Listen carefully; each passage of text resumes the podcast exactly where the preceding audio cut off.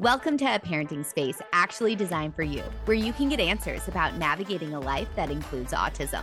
I'm Doctor Tay, and today I have a mini episode just for you. Y'all, we are back with the mini episodes. I have been dropping one episode a week right now, and it is a full-length episode, but I have some exciting mini episodes coming to you. So let's talk about what they are so you know what's to come. One per week will be dropped. So today is why my love life applies to you and your autism parenting journey. The next one is going to be, is Taylor Swift neurodivergent and why it matters?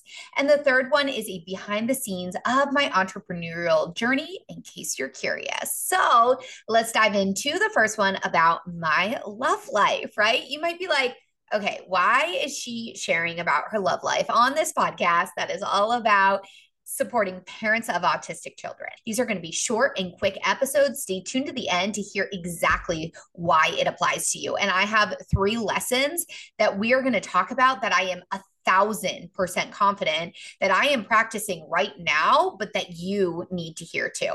Just a quick backstory in case you don't follow me on Instagram, which by the way, if you don't, I, I suggest going and following me on Instagram right now. It's the period DR period Tay. So the Doctor Tay, it's also linked in the show notes.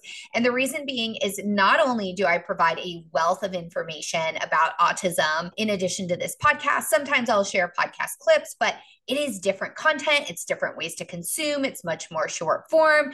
The other thing, if I don't know, I like to get to know and trust people. And again, while this is a way for us to do that, I think I share much more of my personal life on my Instagram in stories, but also I bring it to you here. So here's what happened. And Char is sitting here. I heard her barking because she wanted down from the other room, and princess rules in this household. If you didn't know this, this is a little piece and insight of my life is Char does have cancer and she has been going through treatment. We're having some side effects right now, but she's doing well. She's doing stable for sure. But princess rules the roost over here. So my dating life. So thirty-four, I'm single. And here's the thing is I know that I want to share my life with someone. I know that I want kids. That is what I want. But for a while, I needed to take a break and work on myself. So I've been going to therapy. I think it's been a year and a half now, and just really focused on myself. And I dated sporadically between all of that, but there wasn't like a full on commitment like there has been in terms of recently, in terms of that shift. And so got back out there, was dating, met, you know, the first date that I went on, met this great guy. I felt like all of our values aligned. We were hitting it off. Fast forward, he had to travel for work. So there was like a two week lag till the second date. This is, I'm recording all of these mini episodes on Sunday, actually Super Bowl Sunday. But this last night, I went on the second date. And here's the thing, it didn't go planned in my mind. And some of it is I can take a step back and realize, okay, was I jumping a little too far forward? Maybe. But the other side is I was really being intentional to ground myself of, even if this isn't the right person, I didn't want to get attached to that. I wanted to stay grounded in, okay, what am I meant to learn from this? And I did learn a lot. That is the thing. And we're going to share those at the end of the episode. But I was really bummed last night. I, I'm not going to lie. And here's the thing is you might be in the phase of parenting where you are really trying not to get attached to the outcome, but then things still pop up and you feel bummed, right? You feel like, oh, I really, I'm trying to stay present-minded, but I'm still, when things don't go as expected or as I dreamed and envisioned, even though you're not attached to the outcome. And I definitely have episodes all on that. If you want to scroll back through, there's a great one on manifestation, a great one on getting delulu and how you can do that without getting attached to the outcome. But even, even if you're not attached to the outcome, sometimes when things don't go as we hope they do, because we're human, we're still going to have hopes and dreams, that can feel disappointing. And I just want you to hear that today. So yeah, I got home. I felt disappointed. I knew something was off on the date. So I decided to be direct about it. And I was like, hey, listen, and we had talked about directness, like in spirit of directness and transparency, are you just not feeling this? And he said, no. And the thing that I It took a lot of guts on my end, but I said, basically, we agreed that the second date didn't go well. And I was like, here's a proposition. Feel free to say no. Do we give it a redo? And he said, no, I don't think that will change anything for me. And I said, okay, I wish you the best of luck. And I moved on. And yeah, I had feelings around that. And while this is less about the nuanced details, we can be really content in our current lives. I love my single life. I have so many things that I'm so grateful for and that I have created, and really truly am happy, and I want someone to add to that. So we can be content and we can still have disappointment. Those two things can coexist. And so I let myself just sit in the emotions, and I got on my Instagram stories last night and I said, I debated whether or not it sometimes feels weird, like not only talking about my dating life, which I was like, I am trying to keep somewhat private just as I navigate this because it is more real and raw. But the other side of it is I don't know how to be anything but like authentically myself. And I've been working on that vulnerability. And, and of course there's balance with vulnerability. I wasn't like on my stories sobbing and like confessing everything. I thought about what I was going to say. But one of the things that I love to do is when I am going through hard shit is take a step back and say to myself, what's important in this? And it helps ground me, but I also love to share it outwardly for people who are following my story. So it doesn't just feel like this, oh, I'm just looking for validation or this doom and gloom. Although some of it is we are going to have doom and gloom as humans, and we are going to need validation as humans. There's nothing inherently wrong with that. It depends how much your life is centered around that. So I share this with all of you because I am in the depths of trying to date right now, trying to figure it all out, and I don't have it figured out. And how this applies to you in your autism parenting journey is two things, right? Personally, as a human being, you're always going to be growing and evolving. And just like I took a step back with therapy from dating, even though it was my long-term goal to find someone, and it still is, that I can share my life with, I knew I had to work on my inner shit first, right? And here's the thing is that I think in this autism parenting journey, I see so many parents of autistic kids hop into action for their child, but you have to take a pause and say, what do I need in this as a human being? Because if you cannot show up in your full capacity, you will burn out.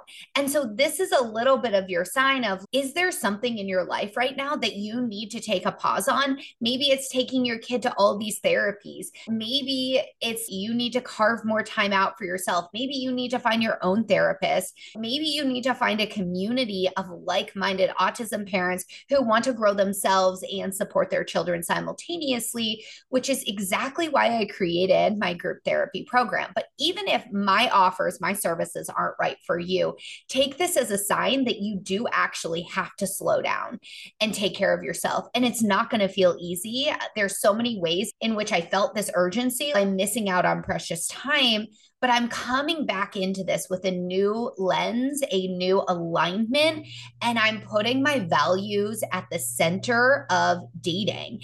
And I think putting your values at the center of your parenting journey is super important. But if you don't know what your values are, that is going to be really difficult.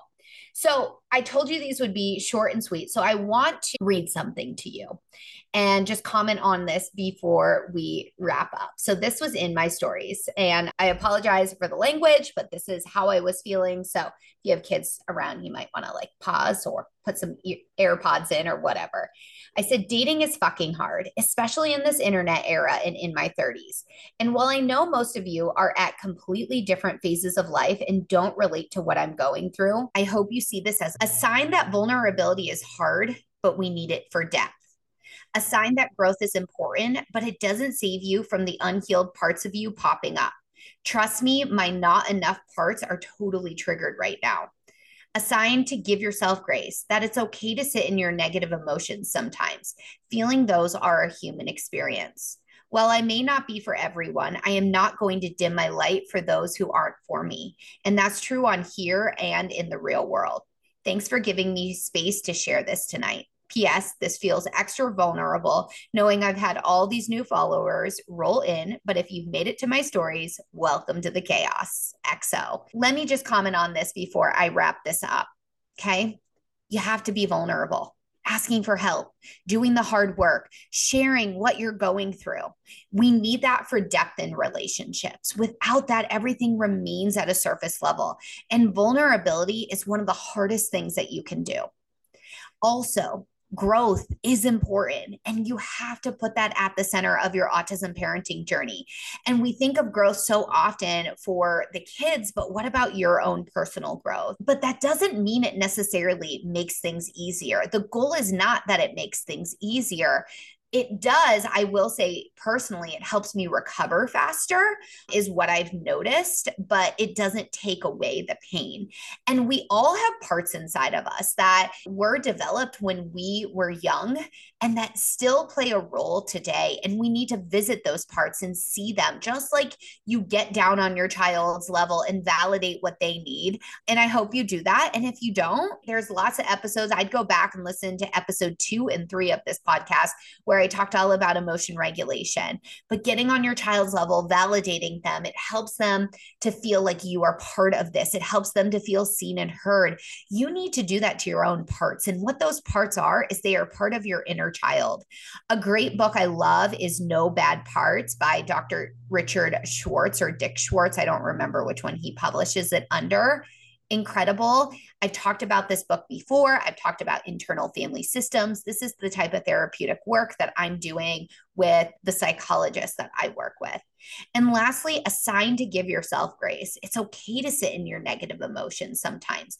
I think there's so much out there that tells us we need to move on quickly, that basically we need to rebound quickly. And yes, while you work on yourself, that can happen. It can't be the goal. The goal is for you to fully process what you need to.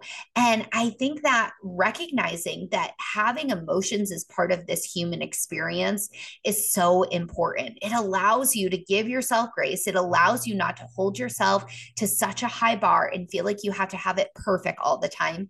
I talked about this in a recent episode too, like the three mindset shifts that you need as a parent of an autistic child. So I just encourage you to take these on in your journey. And the thing is, these apply no matter what your journey is. They're applying for me in my dating journey as I evolve and I'm vulnerable and I'm trying to grow and I'm trying to find the life right partner. They're applicable for you as a parent of an autistic child or a parent who suspects that their child is autistic, because these are human experiences. And I think the more that we can ground ourselves and recognize them, the more impact that we can have in the world. And I want you to remember, it's hard sometimes. Everything in our world is telling us that we need to conform. We need to look a certain way. And I talk about this idea of embracing neurodivergence, that the goal is not for your child to look neurotypical, but also even if you are neurotypical, you have to take this journey on yourself of challenging these status quos, of challenging these ideals, and talk about and focus on and become who you truly are and not dim your light for other people. The last piece I will say, when all of this was happening, I won't lie, like my Instagram was having lots of momentum. I was gaining like constant followers. It's really cool. And I think the biggest thing, and I've talked about this on Instagram too, is building the community there. It's not about the numbers. It's about the connections and the impact. But why I share that piece with you is all of those, I'd say a large majority of those followers came from me talking about P D A. And I have been talking about this. I'm actually going to take some time tonight and plan out some P D A related content, some of which that is a mini series on the podcast. So that is coming up, but stay tuned for the next two mini episodes. Of course, we have regular episodes still dropping every Wednesday. I'm going to wrap this up. Thank you for being here. Thank you for letting me be vulnerable and holding this space for me. And just remember that you deserve someone to hold this space for you too. That's a wrap. This episode was meant to be short and sweet. Full-length episodes air every Wednesday with many episodes like this sprinkled in between. So subscribe now so you don't miss the next one. And if you want to inspire a future episode, because that's how we roll over here, ask me a question on any of my social media pages for a chance to have your question featured. Bye, y'all, and I'll see you soon.